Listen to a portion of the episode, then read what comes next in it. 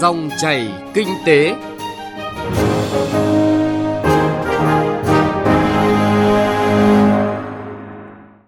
Xin chào quý vị và các bạn. Chương trình Dòng chảy kinh tế hôm nay có những nội dung sau: tín dụng đen và những hệ lụy khó lường, chuyên mục chuyện thị trường, xuất khẩu gỗ năm 2019 triển vọng lớn và cơ hội bứt phá. Trước khi đến với những nội dung vừa giới thiệu, chúng tôi xin chuyển đến quý vị và các bạn một số thông tin kinh tế nổi bật. Thưa quý vị và các bạn, so với cùng kỳ năm 2018, kim ngạch xuất nhập khẩu tháng 1 năm 2019 cao hơn gần 2,9 tỷ đô la Mỹ. Đáng chú ý, kết quả trong tháng đầu năm 2019 còn cao gần gấp đôi so với mức bình quân khoảng 23 tỷ đô la Mỹ một tháng của cả giai đoạn 2012 đến 2018. Đây có thể coi là kỷ lục về kim ngạch xuất nhập khẩu trong tháng đầu năm. Trong tháng 1 năm nay, khối doanh nghiệp trong nước có tốc độ tăng trưởng cao hơn khối doanh nghiệp có vốn đầu tư trực tiếp nước ngoài. Cụ thể, tổng giá trị xuất nhập khẩu của khối doanh nghiệp trong nước tăng tới 1,92 tỷ đô la Mỹ. Trong khi đó, khối doanh nghiệp đầu tư nước ngoài chỉ tăng 973 triệu đô la Mỹ. Năm 2018, Liên đoàn Lao động thành phố Hà Nội đã phối hợp với các ngành chức năng kiểm tra giám sát việc thực hiện pháp luật lao động, luật bảo hiểm xã hội, luật công đoàn, luật an toàn vệ sinh lao động tại 260 doanh nghiệp, trong đó có 75 hồ sơ công đoàn khởi kiện đã được tòa án thụ lý. Tính đến thời điểm này, tổ chức công đoàn đã nhận được 583 hồ sơ doanh nghiệp nợ động bảo hiểm xã hội và có 75 hồ sơ công đoàn khởi kiện đã được tòa án thụ lý qua thủ tục thông báo khởi kiện của tổ chức công đoàn đã có 118 đơn vị doanh nghiệp trả hết nợ bảo hiểm xã hội, có 180 doanh nghiệp tự giác nộp một phần số tiền nợ với tổng số tiền thu nợ đọng bảo hiểm xã hội là 99 tỷ 673 triệu đồng. Chính phủ mới ban hành Nghị định 19 năm 2019 có hiệu lực từ ngày 5 tháng 4 tới về họ, hụi, biêu, phường, trong đó quy định rõ về nguyên tắc tổ chức họ, hụi, lãi suất, quyền, nghĩa vụ và trách nhiệm pháp lý của thành viên, chủ họ. Về lãi suất trong họ có lãi, Nghị định quy định lãi suất trong họ có lãi do các thành viên của dây họ thỏa thuận hoặc do từng thành viên đưa ra để được lĩnh họ tại mỗi kỳ mở họ nhưng không vượt quá 20% một năm của tổng giá trị các phần họ phải góp, trừ đi giá trị các phần họ đã góp trên thời gian còn lại của dây họ. Trường hợp mức lãi suất giới hạn này được điều chỉnh bởi cơ quan có thẩm quyền theo quy định tài khoản 1 điều 468 của Bộ luật dân sự thì áp dụng mức lãi suất giới hạn được điều chỉnh đó. Theo thông tin từ Ủy ban Chứng khoán Nhà nước, kết quả hoạt động sản xuất kinh doanh của các doanh nghiệp niêm yết năm 2018 có sự cải thiện đáng kể so với năm ngoái về cả doanh thu tăng 15,2% và lãi dòng tăng 21,4%. Trong đó bất động sản vẫn là ngành có lợi nhuận tăng trưởng cao nhất toàn thị trường, tăng gấp đôi so với năm 2017. Theo sau là ngành tài chính, ngân hàng, bảo hiểm với mức tăng 27,9% theo số liệu báo cáo tính tới thời điểm 31 tháng 1 năm 2018. Ngân hàng Bưu điện Liên Việt, Liên Việt Postbank vừa đưa ra chương trình khuyến mãi Tân Xuân Khai Lộc cho thẻ Liên Việt Postbank Mastercard tại Nguyễn Kim, thời gian đến ngày 28 tháng 2 năm nay. Khách hàng thanh toán bằng tất cả các loại thẻ Mastercard được phát hành tại Liên Việt Postbank được giảm ngay thêm 1.000 suất giảm 10% lên đến 3 triệu đồng cho đơn hàng từ 10 triệu đồng trở lên.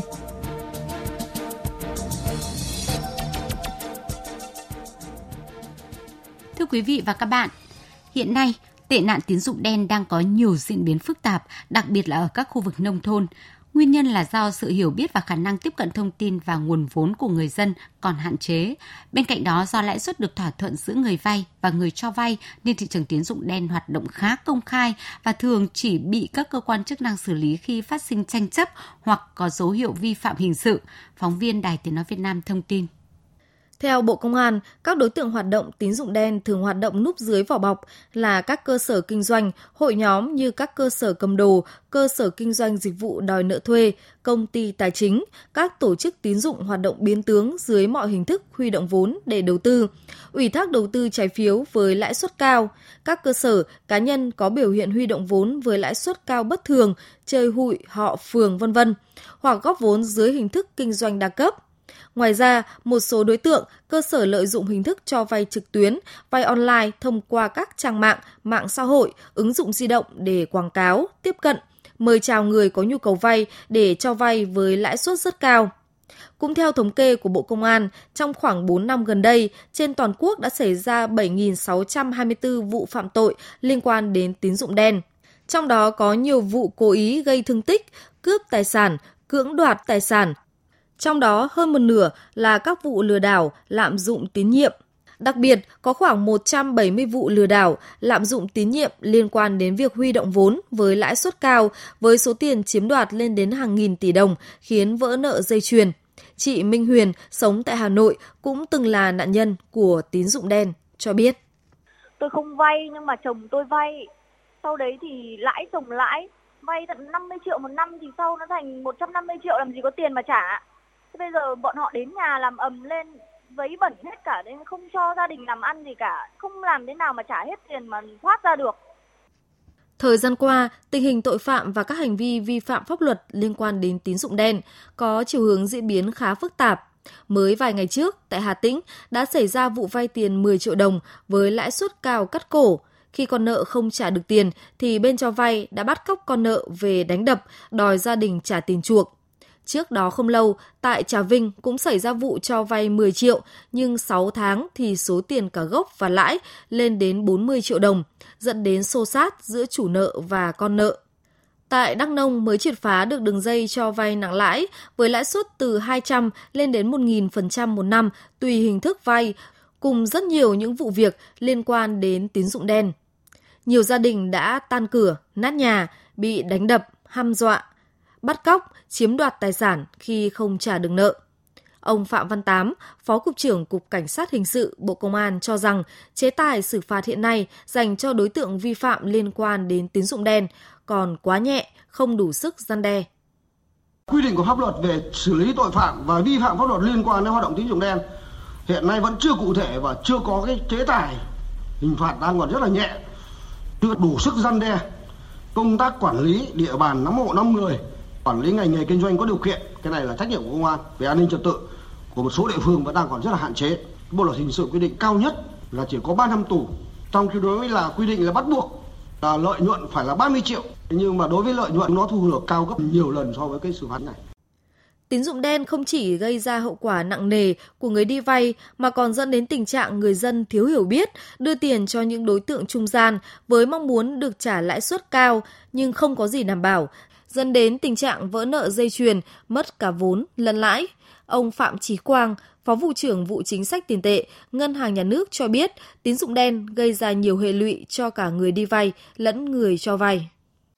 Nhiều đối tượng cho vay nặng lãi, hoạt động tín dụng đen núp bóng rất tinh vi dưới hình thức hoạt động cầm đồ và hoặc kết hợp với nền tảng P2P lending để cho vay với mức lãi suất rất cao có xu hướng một số đối tượng ẩn danh và núp bóng giao dịch trên các nền tảng P2P lending để trốn thuế, rửa tiền hoặc biến tướng để huy động tài chính đa cấp khiến người cho vay, người đi vay trở thành nạn nhân của hành vi lừa đảo, chiếm dụng vốn bất hợp pháp.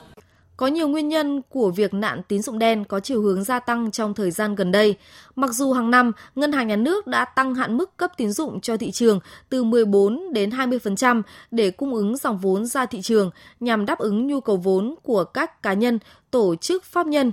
Nhưng lượng tín dụng này vẫn chưa thể thỏa mãn nhu cầu tín dụng của người dân.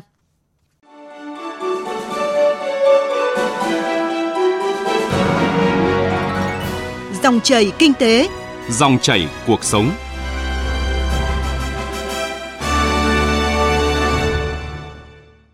Thưa quý vị và các bạn, để có thêm những giải pháp đẩy lùi tín dụng đen, phóng viên Bảo Ngọc đã phỏng vấn chuyên gia kinh tế Cấn Văn Lực. Mời quý vị và các bạn cùng nghe.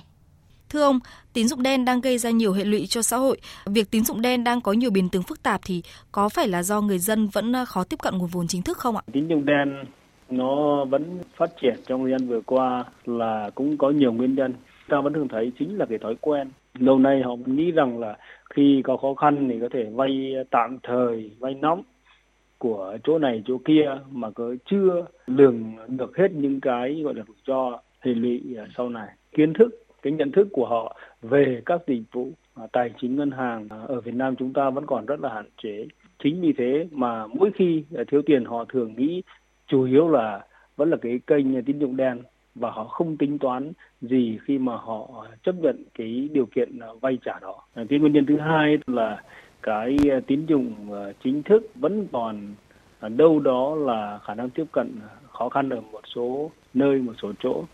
Theo đánh giá của các chuyên gia kinh tế thì các hình thức cho vay chính thức như cho vay tiêu dùng sẽ tăng khả năng tiếp cận nguồn vốn của người dân, góp phần làm giảm tệ nạn tín dụng đen. Vậy à, làm thế nào để phát triển hình thức cho vay tiêu dùng đến các địa bàn như vùng sâu, vùng xa, thưa ông? Trong tín dụng thì nó bao gồm có hai loại tín dụng, một là tín dụng à, chính thức và hai là tín dụng không chính thức. Đối với tín dụng à, không chính thức thì trong đó một phần của nó là tín dụng đen, còn có những loại tín dụng gọi là phi chính thức nó cũng có thể là được xem xét chấp nhận chẳng là vay của bạn bè người thân vay trong gia đình à, lẫn nhau còn đối với cái tín dụng chính thức chẳng hạn như là tín dụng tiêu dùng hoặc phạm vi nhỏ hơn là tài chính tiêu dùng thì nó có nhiều cách để chúng ta thúc đẩy và phát triển. Thứ nhất ấy, tôi cho rằng rất là quan trọng và chúng ta cũng cần phải tăng cường nâng cao cái hiểu biết của người dân của doanh nghiệp đối với cái dịch vụ tài chính ngân hàng. Cái thứ hai là chúng ta cũng phải tăng cường ứng dụng công nghệ để người dân doanh nghiệp có thể là tiếp cận cái tín dụng này qua nhiều kênh khác nhau và trong đó công nghệ chẳng như là fintech chẳng hạn như là cho vay trên cái nền tảng công nghệ để cho người dân tiếp cận cái tín dụng đó dễ dàng hơn và chi phí thấp hơn cái thứ ba là cũng cần phải có cái kênh phân phối phù hợp hơn. Chứ chúng ta cũng không nên phát triển tràn lan nhưng nó phải đảm bảo là hợp lý hơn đặc biệt là những cái vùng nông thôn uh, sâu xa. Và cái nữa là cần phải yêu cầu các tổ chức tín dụng thiết kế những cái sản phẩm dịch vụ nó phù hợp hơn đối với nhu cầu của, của người dân và doanh nghiệp. Và đặc biệt là cũng cần phải giảm thiểu những thủ tục hành chính không cần thiết để cho người dân không ngại khi người ta đi vay đối với các tổ chức tín dụng. Theo cái luật các tổ chức tín dụng thì cho phép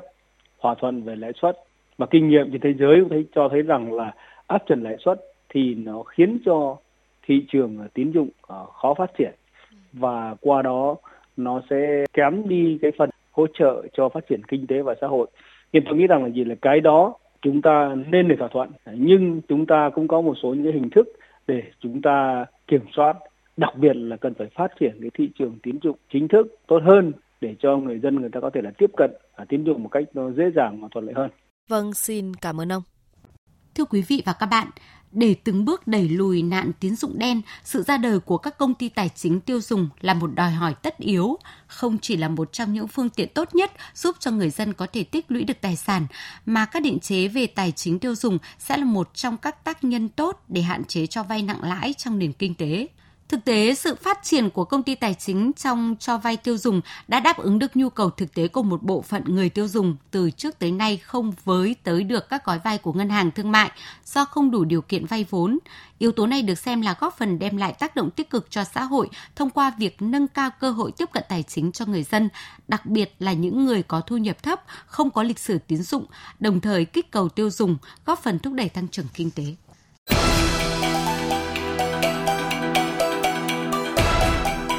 Chuyện thị trường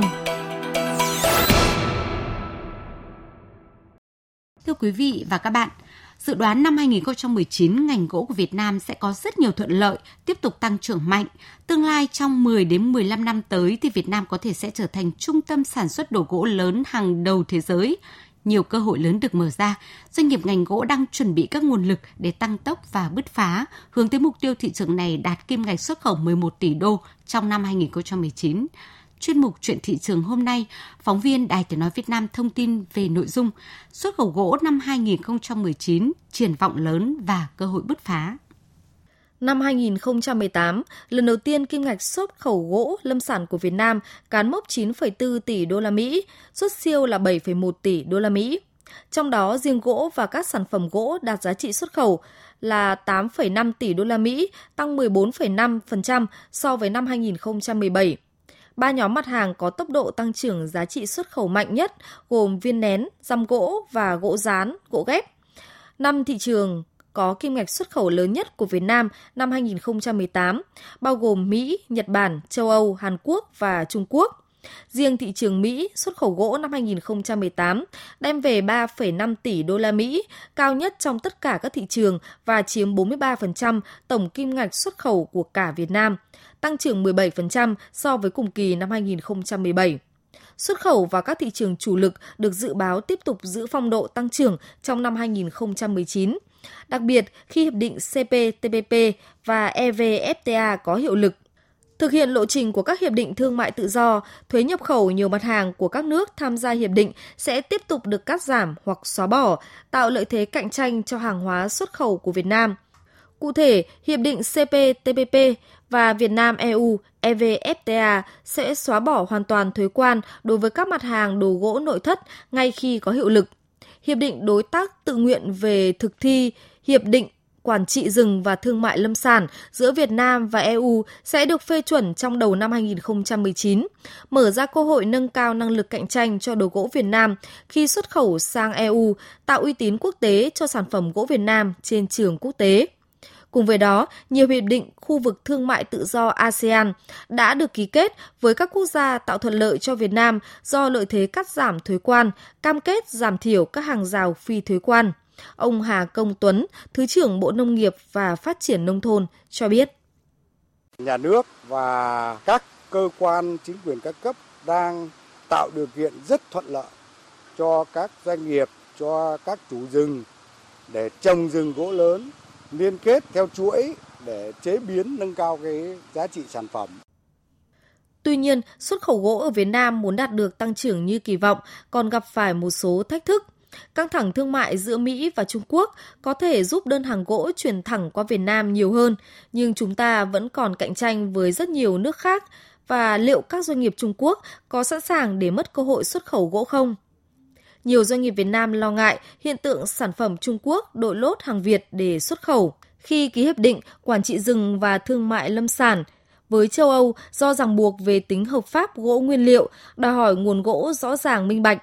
Do vậy, mới đầu doanh nghiệp Việt Nam sẽ vấp phải khó khăn trong việc làm thủ tục giấy tờ, khiến chi phí tiếp cận gỗ hợp pháp tăng lên. Trong khi tính hợp pháp của nguồn gỗ nguyên liệu cũng sẽ là một thách thức lớn đối với ngành gỗ Việt Nam. Việc tăng trưởng nhanh dẫn đến thiếu nguyên liệu gỗ sạch, hợp pháp để sản xuất. Lúc đó, nguồn nguyên liệu gỗ đầu vào cho doanh nghiệp xuất khẩu gỗ sẽ rất khó khăn.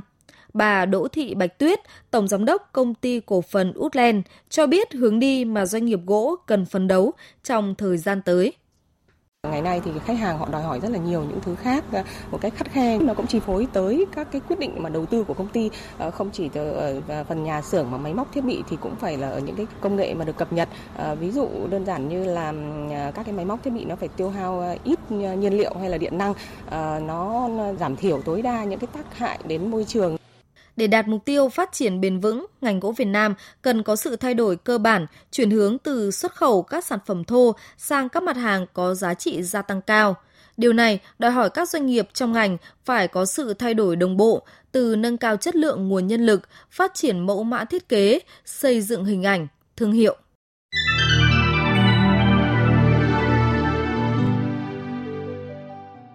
Thưa quý vị và các bạn, và chuyên mục chuyện thị trường cũng đã kết thúc chương trình dòng chảy kinh tế hôm nay. Chương trình do biên tập viên Bảo Ngọc và nhóm phóng viên kinh tế thực hiện. Xin chào và hẹn gặp lại quý vị và các bạn trong các chương trình sau.